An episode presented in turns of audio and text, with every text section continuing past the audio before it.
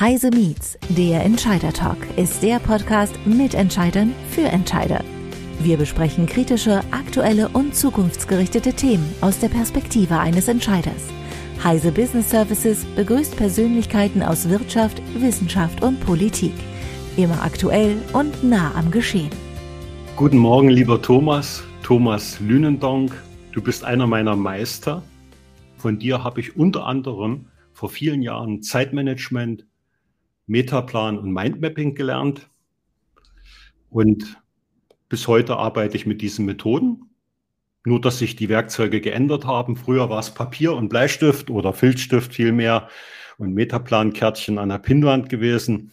Und heute sind es Tools wie Miro und Mural und wie sie alle heißen. Also die Werkzeuge haben sich geändert, die Methoden sind dieselben. Du bist eigentlich Coach vorher, bevor du zu den Lünendonk-Listen kamst und bist immer noch oder schon wieder Coach. Sag mir doch ein bisschen was über diese Geschichte, über diese Wechselwirkung Lünendonk-Listen Coach. Ja, guten Morgen, lieber Thomas. Das tue ich sehr gerne. Ich freue mich auch, dass du mit den Instrumenten jetzt schon über Jahrzehnte hinweg arbeitest. Du weißt ja, das, was du gesagt hast, Übersicht, Transparenz und Souveränität erreicht man am besten, indem man bestimmte Tools einsetzt und damit gewinnt man eben ein Stück mehr Kontrolle über das eigene Leben und Handeln. Und das ist ja eine wesentliche Glücksvoraussetzung. Und das scheint ja bei dir auch ganz gut funktioniert zu haben. Freut mich sehr. Zurück zu deiner Frage. Ursprünglich bin ich in der Tageszeitung äh, aufgewachsen. Ich bin ein Tageszeitungsjournalist, der dann über verschiedene Stufen in den Fachjournalismus gerutscht ist, dann irgendwann eine Agentur aufgemacht hat, dann eine Trainer- und Coach-Ausbildung gemacht hat und parallel hat sich dann in der Agenturzeit das Thema Lünendonk-Listen entwickelt. Und äh, jetzt bin ich aber wieder zu meinen Wurzeln des Coachings und im Übrigen auch des Schreibens zurückgekehrt. Ja, darauf werden wir gleich noch ein bisschen äh, näher eingehen. Wir versuchen nämlich einen ganz ja, fürchterlichen Spagat hier in dieser Aufzeichnung zu machen. Äh, was hat das Thema Lünendonk, Thomas Lünendonk und Coaching und Lünendonk-Listen mit dem Thema Nachfolge zu tun. Nachfolge riecht für jüngere Menschen nach Tod, nach Rente, nach Verderben. Darüber mache ich mir erst in ein paar Jahrzehnten den Kopf überhaupt, wenn ich das jemals erleben sollte. Also das Thema Nachfolge ist so ein, so ein ganz schwieriges und, und ungern äh, auf dem, man hat das ungern auf dem Schirm, es gefällt niemanden und gleichzeitig ist es verdammt wichtig, Kannst du versuchen zu erklären, was Nachfolge mit Digitalisierung, Coaching und die Lünendonk-Listen mit Digitalisierung zu, äh, zu tun haben könnten? Nachfolge, Coaching, Digitalisierung und Listen, das ist ein breites Thema. Fangen wir vielleicht einfach mal mit dem Thema Nachfolge und Digitalisierung an. Erfahrungsgemäß ist es ja so, dass wenn ein Unternehmen an eine neue Generation übergeben wird, damit auch dann sicherlich neue Technik in das Unternehmen hineinkommt, weil die jüngere Generation dann zum Teil zumindest technikaffiner ist und äh, so die ältere Generation gelegentlich sagt, jetzt ist es mal gut, ich bin ein paar Schritte mitgegangen, aber so den nächsten Schritt, äh, den möchte ich nicht mitgehen. Ähm, das hat sich aber meiner Ansicht nach von der Alterskategorie gelöst. Wir haben heute jüngere Leute, die, ich sage jetzt mal, die Technik nur so weit nutzen, wie sie sie eigentlich ein bisschen kennen. Und wir haben ältere, die sich bis ins hohe Alter hinein für die aktuelle Technik interessieren. Also in meinem Bekanntenkreis sind jetzt etliche Leute, die sich mit ChatGPT beschäftigen äh, und gucken, was die künstliche Intelligenz da alles zu bieten hat.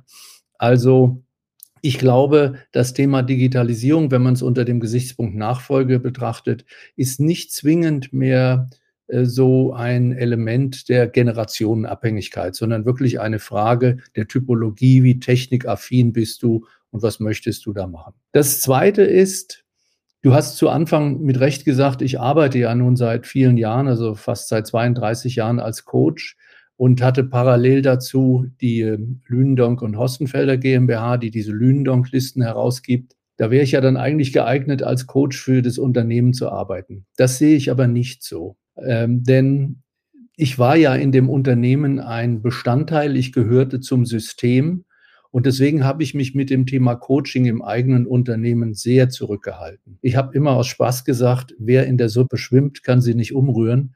Also soll da lieber von außen jemand drauf gucken.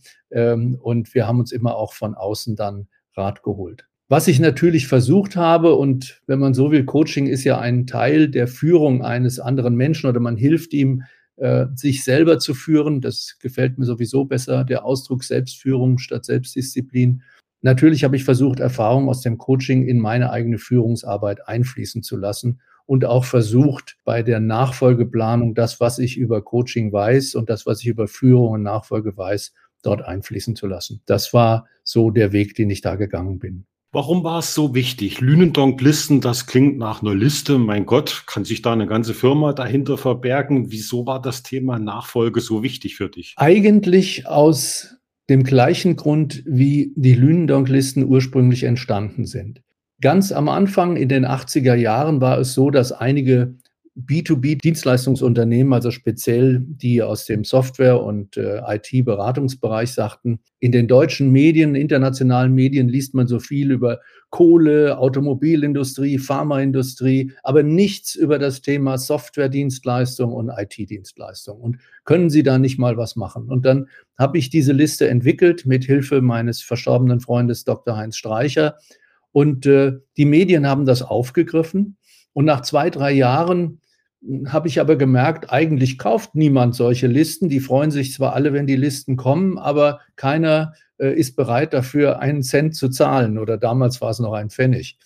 Und äh, dann habe ich versucht, in einem Jahr einfach so das Thema Listen langsam einschlafen zu lassen. Das gab aber dann einen richtigen Aufruhr, sowohl im Markt als auch bei den Medien, die gesagt haben, Mensch, das ist doch ein tolles Barometer man sieht etwas über die Branche, man weiß, wo die Unternehmen stehen, man weiß, welche Themen äh, im Moment die Leute bewegen. Mensch, mach das doch bitte weiter.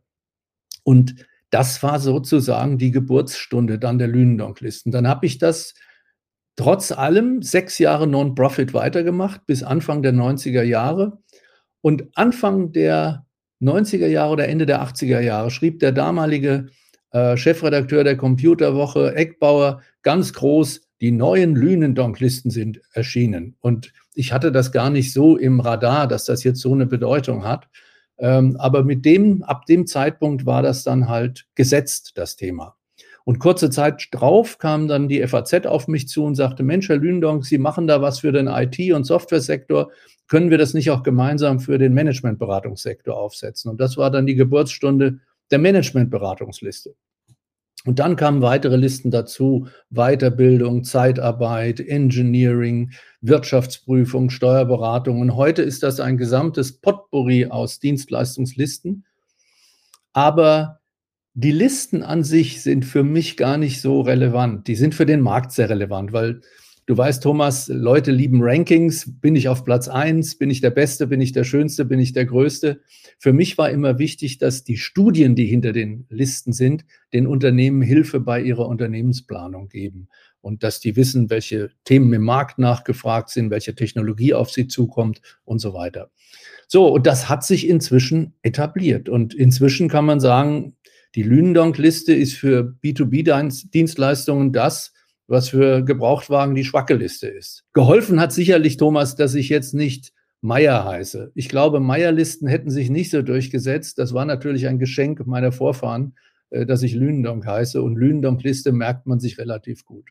Jetzt klingt Liste nach immer noch nur nach einer Liste, als hättest du dich da am Abend so hingesetzt und hättest dann mal so ein bisschen gegoogelt, was man damals noch nicht konnte, sicherlich, und dann eine Liste dir aus der rechten Hand geschüttelt. Ich glaube, da steckt ein bisschen mehr dahinter. Also zumindest hat es eine ganze Firma beschäftigt. Was für Vorarbeiten waren denn notwendig, um solche Medien wie die FAZ, ich habe von Handelsblatt gelesen, ich weiß, dass Heise Online regelmäßig die Lindonk-Listen zitiert hat und ganz andere große Medien auch. Also man muss ja da schon irgendwie eine Beweiskraft, eine Durchschlagskraft haben, die man dir auch abgenommen hat. Wie muss ich mir das dahinter vorstellen?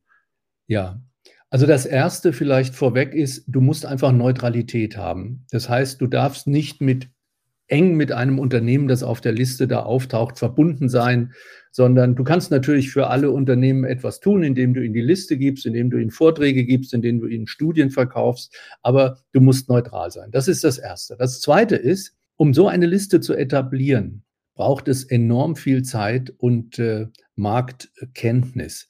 Ähm, ein Kollege aus den Medien hat mal gesagt, ach, wir machen jetzt eine eigene Liste, wir brauchen den Lünendonk nicht dazu. Und äh, ich habe das akzeptiert, weil ich hatte ja nun kein, äh, wie soll ich sagen, äh, Vorrecht äh, auf irgendwelche Listen in Deutschland.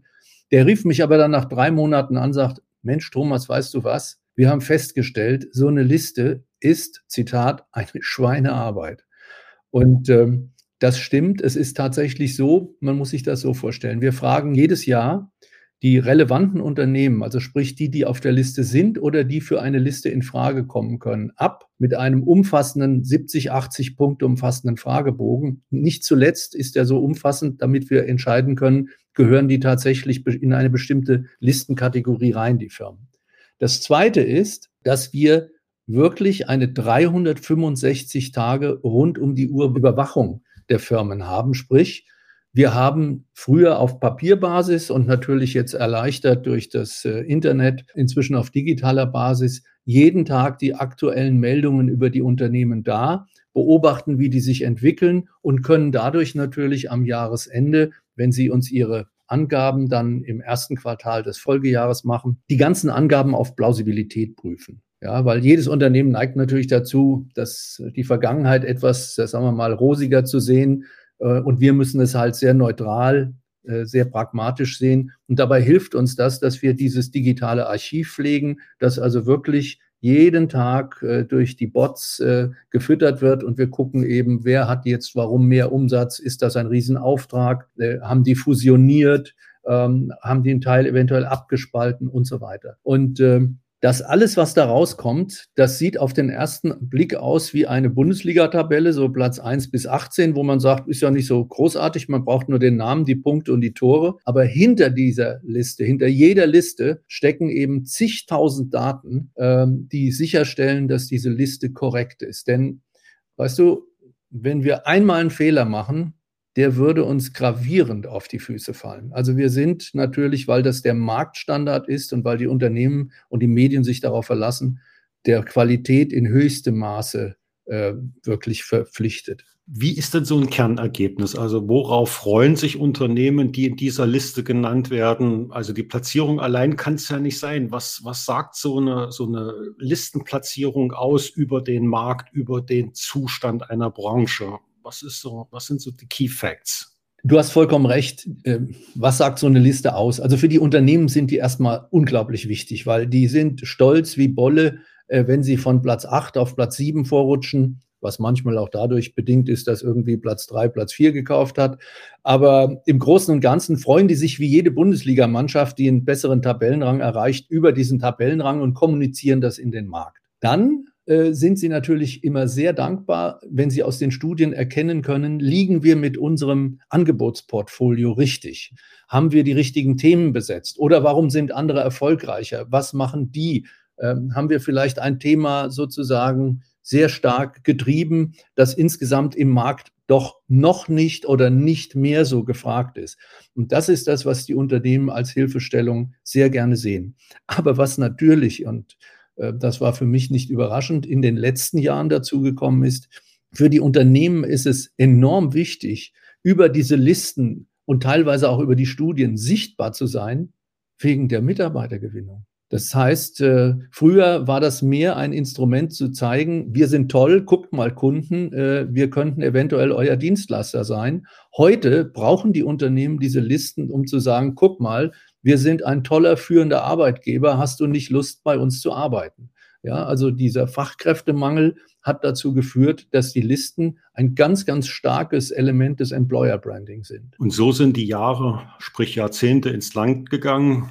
Wann hast du denn gemerkt, woran hast du gemerkt, ich muss mich langsam aber sicher hier um die Nachfolge kümmern? Also der wesentliche Punkt war der, dass ich gesagt habe, diese Listen sind tatsächlich inzwischen ein äh, fester Bestandteil der Wirtschafts- und äh, Fachberichterstattung in Deutschland. Und es kann nicht sein, dass von dem Gutdünken eines einzelnen Mannes äh, es abhängt, ob das weitergeführt wird oder nicht.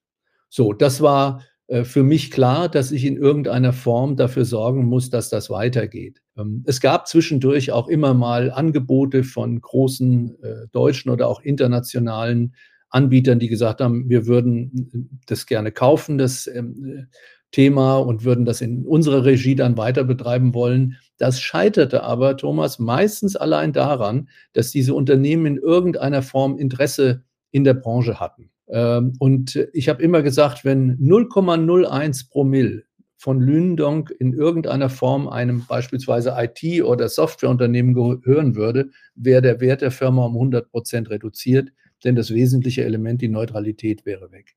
Also es war wichtig zu sagen, wir müssen das als Team, als kleines Team weitermachen.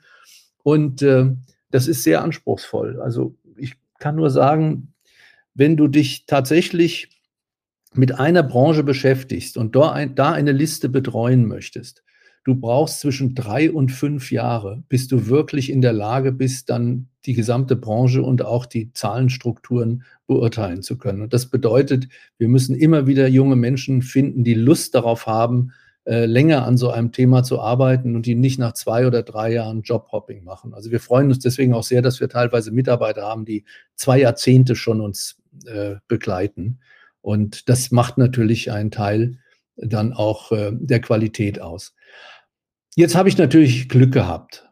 Ähm, und das kann man nicht planen, das muss man auch einfach sagen.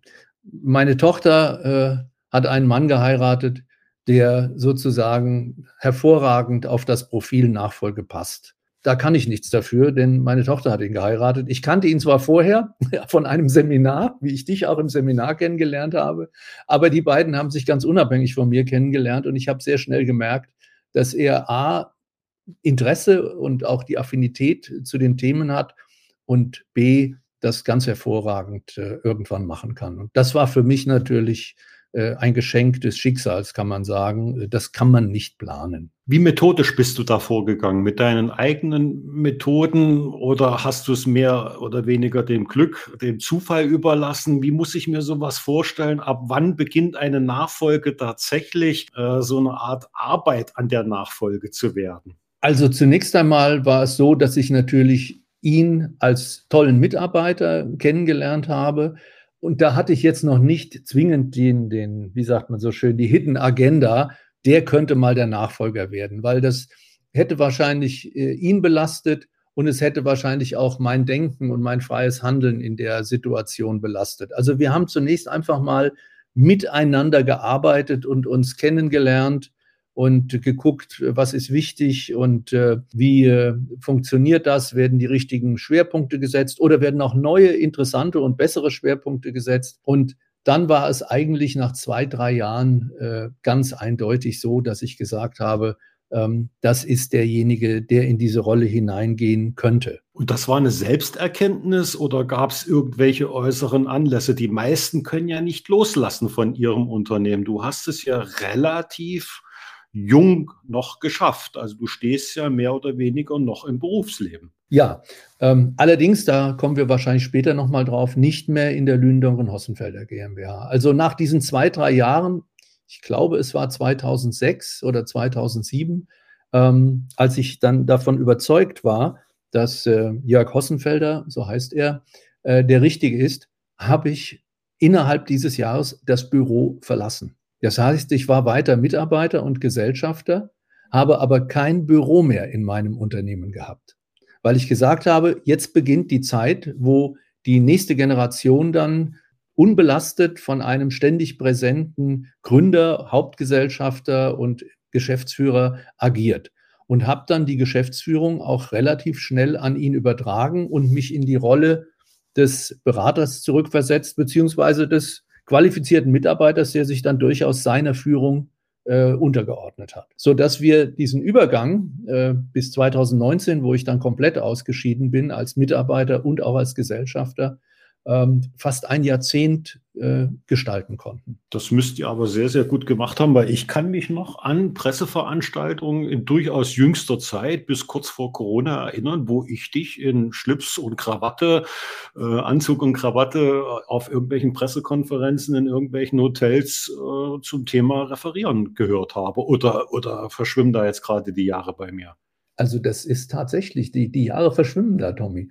Das, äh, das war, das war, also ich bin immer wieder nochmal aufgetreten, wenn irgendein Kunde gesagt hat, Mensch, kann sozusagen Opa Lündong nicht nochmal mitkommen, dann bin ich gerne mitgegangen. Oder es gab auch immer mal Themen, wo Jörg gesagt hat, Mensch, das kennst du vielleicht aus der Historie ganz gut, äh, komm mhm. mal mit.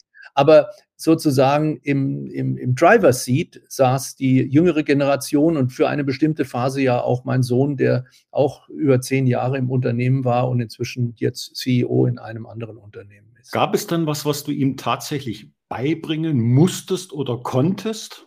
Äh, ja, wie soll ich sagen, beibringen. Man muss immer sagen, er ist jemand, der, der sehr akkurat, sehr genau, sehr seriös arbeitet. Das war von vornherein eine hervorragende Plattform. Ich musste da gar nicht äh, großartig hingucken. Was, was konnte ich ihm beibringen? Ich musste ihm weder Betriebswirtschaft beibringen, noch musste ich ihm Kommunikation beibringen, weil das hat er ja sozusagen äh, selber studiert. Es war mehr so, dass ich gesagt habe, geh an die Dinge mit langem Atem heran, lass dich, wenn es mal trubelig wird, weil manche Firmen sich dann aufregen, wenn sie nicht auf dem Platz stehen, wo sie meinen, dass sie stehen müssten, dann auch mal Druck machen, also Ruhe im Sturm bewahren und ja, wie soll ich sagen? Ich darf das vielleicht sagen, weil du mich kennst. Die, die Menschenorientierung, die Kundenorientierung, die mir zu eigen ist, habe ich versucht vorzuleben und das hat er auch sehr, sehr gut angenommen. Ja, und wir haben auch gemeinsam dann dieses immer vom Ziel her denken, immer vom Ziel her rückwärts arbeiten, das haben wir äh, zu dritt, also in einer gewissen Phase auch noch mit meinem Sohn, äh, hervorragend weiterentwickeln können. Das klingt ja nun ganz anders als das, was ich leider in jüngster Zeit äh, oft mal lesen muss. Mir wäre das nicht aufgefallen. Du und ich, wir sind sogenannte Boomer. Wir sind so ein bisschen die Dinosaurier-Generation, haben das eine oder andere Medium oder die eine oder andere Firma gegründet und sind eigentlich mit dem Thema ja, Nachfolge oder junge Leute und gegenseitiges Geben und Nehmen recht gut gewohnt umzugehen. Aber ich habe öfter mal jetzt äh, das Stichwort Boomer in einem negativen Zusammenhang wahrgenommen. Äh, hast du es ähnlich schon mal gehört, dass das, was du als guten Ratschlag von dir geben wolltest, vielleicht zum falschen Zeitpunkt missverständlich so geäußert hast, dass das auf Ablehnung und auf einen bitterbösen Spruch wie zum Beispiel Okay Boomer bei dir so angekommen ist. Okay Boomer, ich weiß nicht, hast du da schon mal was von gehört? Ich muss wirklich sagen, nein, ist mir noch nie passiert. Also ich habe noch nie gehört, ähm, so nach dem Motto, Alter, halte ich jetzt da mal raus, du hast da keinen Durchblick mehr. Was aber auch vielleicht daran liegt, dass ich ja, eher antwortend mich immer einschalte in der Kommunikation und äh, warte, bis mir die Fragen gestellt werden von den jüngeren Menschen. Und das zeigt sich auch zum Beispiel im Coaching. Ich habe jetzt neben den Mitarbeitern im Unternehmen, die lange Jahre dann immer, wenn sie Fragen hatten, zu mir kamen, auch viele jüngere Leute, also die Kinder von Kunden äh, oder auch die Kinder von Freunden, die zu mir kommen sagen, Thomas, äh, kannst du mal dich einen halben Tag oder mal eine Stunde mit mir zusammensetzen. Ich überlege, was ich beruflich machen soll oder ich weiß nicht, was ich studieren soll und solche Geschichten. Also ich erlebe eigentlich ein hohes Maß an Vielfalt. Also um es ganz deutlich zu sagen, ich halte eigentlich nichts von diesen Boomer-Generalisierungen. Also ob das jetzt Z, Y oder X-Generation ist, ich finde, es gibt in jeder Generation, auch in meiner, jede Menge Deppen und bei den Jungen auch. Äh, man muss halt schauen, ähm, wie ist der einzelne, wie ist die einzelne Generation, wie ist die einzelne Altersklasse unterwegs. Aber letztendlich steckt ja in diesen ganzen äh, Zuordnungen nach Generation immer eine Generalisierung, die die Realität des Lebens nicht adäquat widerspiegelt. Also ganz deutlich, mir ist das zu schlicht, diese dieses Schubladendenken, ja. Äh, ich nehme jeden Menschen ernst, egal welchen Alters und welchen persönlichen Hintergrunds. Und was hat einmal so schön ein Kunde zu mir gesagt? Es gibt 20-jährige Greise und 80-jährige Jünglinge. Äh, und äh, ich glaube, das, das passt so. Ja, da geht es wie mir. Also ehrlich gesagt, ich habe das nur in den, wenn überhaupt in den sozialen Medien und vielleicht mal in der einen oder anderen Story in den klassischen Medien wahrgenommen. Ich kenne es nicht, ich habe es auch noch nicht zu hören bekommen. Vielleicht liegt das an unserem Umgang mit jüngeren Leuten. Die gehören einfach A zum Geschäft und B wir können viel von denen lernen. Also mir geht es zumindest so. Äh, ich nehme an, das ging dir genauso. Was konntest du denn von deinem Nachfolger lernen? Was konnte der dir denn mal so beibringen, wo du gemerkt hast, die können das echt besser als ich? Also ganz eindeutig ähm, ist es so, ich habe von ihm gelernt, größere Organisationen systematisch zum Erfolg zu führen. Weil du kennst ja meine Geschichte. Ich bin letzten Endes aus dem Tageszeitungsjournalismus erwachsen, ein, ein, als Einzelkämpfer. Also erstmal als Journalist, als Fachjournalist, als äh, kleine Agentur. Und ich war das so gewohnt, vor mich hinzuwuseln. Ich habe zwar gut mit anderen zusammengearbeitet, weil ich versucht habe, eben freundlich zu sein und äh, nicht zu stark zu bestimmen. Aber schlussendlich bin ich in meinem Leben immer der Einzelhandwerker geblieben. Und Jörg Hossenfelder ist mehr wirklich der Manager. Und äh, er hat ja auch einen anderen Hintergrund als ich. Er ist äh, Reserveoffizier bei der Bundeswehr. Ich bin nur Reserveobergefreiter und äh, das ist eigentlich eine gute Beschreibung, ja. Ich habe mich gerne allein geführt oder mich führen lassen und äh, er ist eine sozusagen wirkliche Führungskraft. Also so dieses Gefühl, er kann mit mehr und größeren Bällen jonglieren, als wir es, als du es konntest. Ja, ja. Also, wie soll ich sagen, ich habe mir viel zugetraut, ich habe auch immer viel riskiert, aber ich glaube, ich wusste meistens, wo meine Grenzen liegen. Und ich habe festgestellt, dass äh, zum Beispiel Jörg Hossenfelder in dieser Thematik Führung und mein Sohn in der gesamten Thematik Innenorganisation, Abläufe und äh, Controlling und so weiter, da waren die also weitaus besser als ich, ja. Also er hat wahrscheinlich Skaleneffekte schneller erkannt und besser nutzen können, als es uns, so, unser ja. einem so möglich ist. Ja. ja, ja, ja. Also die machen, die machen manches anders und manches, was sie genauso machen, wie ich es früher gemacht habe, machen sie aber jetzt mit noch einer größeren Tiefe und auch teilweise Breite. Und äh, das kommt im Markt sehr, sehr gut an. Was wäre denn passiert, äh, Thomas, wenn du das nicht erkannt hättest, das Thema Nachfolge nicht so losgetreten hättest? Was wäre deinem Unternehmen passiert? Welche Schlüsse können andere Unternehmen daraus ziehen? Was kann passieren, wenn man das Thema vernachlässigt? Also wie soll ich sagen, manchmal läuft so ein Unternehmen dann irgendwie weiter. Äh, so nach dem Motto, eine Lücke wird irgendwie immer gefüllt, dann hätte sich eventuell dort einer qualifiziert oder der, mit einem gewissen äh, Zeitvorlauf dann sozusagen qualifizieren lassen, um da reinzurücken. Manchmal geht die Seele von einem Unternehmen verloren, wenn sozusagen die Gründergeneration raus ist und vielleicht die nächste Generation dann, so ist es bei uns nicht, aber es gibt ja Unternehmen, nur noch KPIs und äh, Profite im Auge hat. Manchmal füllt der Wettbewerb so eine entstehende Substanzlücke. Ja, und schlussendlich ist es auch so, manchmal ist dann ein Unternehmen, wenn die Gründergeneration weg ist, innerhalb kürzester Zeit selbst weg. Und das muss man dann einfach akzeptieren. Dann ist das halt so. Aber ich glaube, sozusagen der, der Kern des Unternehmens, dieses Thema, wir zeigen Transparenz in Dienstleistungsmärkten, der ist so stark, äh, dass da auch weitere Generationen, auch nach Jörg Hossenfelder, noch äh, gut äh, damit arbeiten können. Und gibt ja immer so blöde Sprüche, nicht? Eine Generation baut auf, eine hält, eine baut ab. Aber man sieht, dass es ja auch eine ganze Reihe Unternehmen und gerade auch Familienunternehmen gibt, zum Teil seit äh, mehreren hundert Jahren, äh, wo jede neue Generation zwar neu startet und neue Akzente setzt, aber Grund, grundsätzlich das Unternehmensthema weiterträgt. Und ich glaube, Übersicht über den Markt, Markttransparenz und Hilfe wird noch eine ganze Weile weitertragen. Wenn man jetzt im Internet nach Nachfolge recherchiert, wenn man darüber schreiben möchte, berichten möchte, dann stößt man überwiegend aber auf Begründungen wie solche.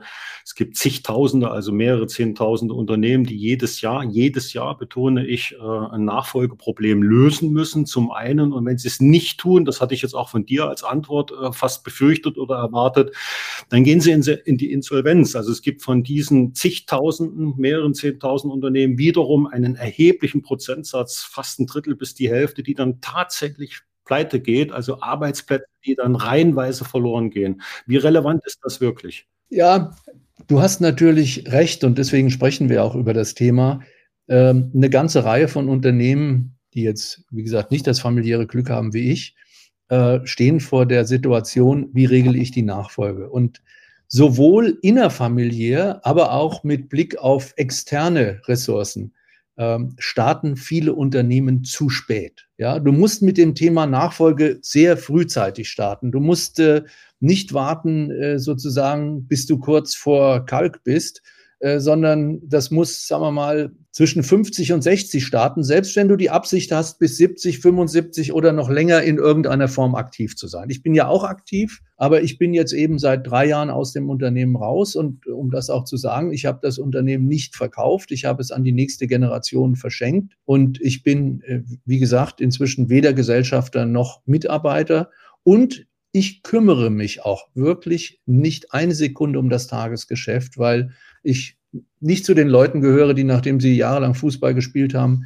dann am Platzrand stehen und den anderen erzählen, wie sie es tun müssten. Das machen die schon selber.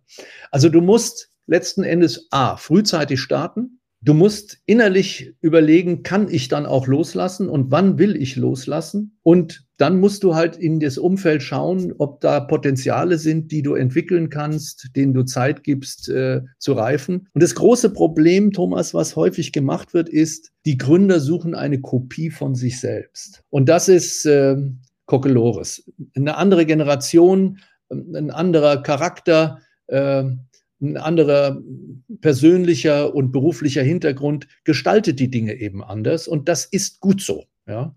Und äh, dieses Versuchen immer, ich gucke mal, ob einer genauso ist wie ich, das ist Kokolores. Ja? Und das machen aber viele, nicht? Die sagen also, das hat gut funktioniert mit diesem Führungsstil, das hat gut funktioniert mit dem Vorgehen, also müssen wir jetzt jemanden suchen, der sozusagen die Kopie vom Gründer ist. Und das geht schief. Und wichtig ist sicherlich, und das habe ich versucht. Ich habe versucht, während meiner aktiven Zeit die nächste Generation erleben zu lassen, wie ich die Dinge tue, ohne ihnen damit vorzuschreiben, dass sie sie künftig auch so tun müssen. Und äh, ich habe schon den Eindruck, dass sie von meiner Erfahrung in gewisser Weise an manchen Stellen profitiert haben. Aber ich habe auch einen Spruch, der lautet, Erfahrung wird überschätzt. Ja, also wenn du jetzt einen hochmodernen neuen Flugzeugtyp fliegen willst, dann nutzt es dir nichts, dass du 30 Jahre Pilot warst. Du musst den halt komplett neu erlernen. Und so ist das meiner Ansicht nach auch mit Unternehmensfunktionen. Also ja, du kannst mit Erfahrung manches auffassen, auffangen, ähm, aber letzten Endes hat jede Generation das Recht, ihre eigenen Erfolge und ihre eigenen Irrtümer zu begehen. Herzlichen Dank für das Gespräch, sehr aufschlussreich wie immer, sehr lehrreich wie immer. Danke, ich freue mich auf das nächste Wiedersehen mit dir. Vielen Dank für deine Zeit und alles Gute. Das war Heise Meets, der Entscheider-Talk. Sie wollen mehr erfahren? Dann besuchen Sie uns auf heise-meets.de. Wir freuen uns auf Sie.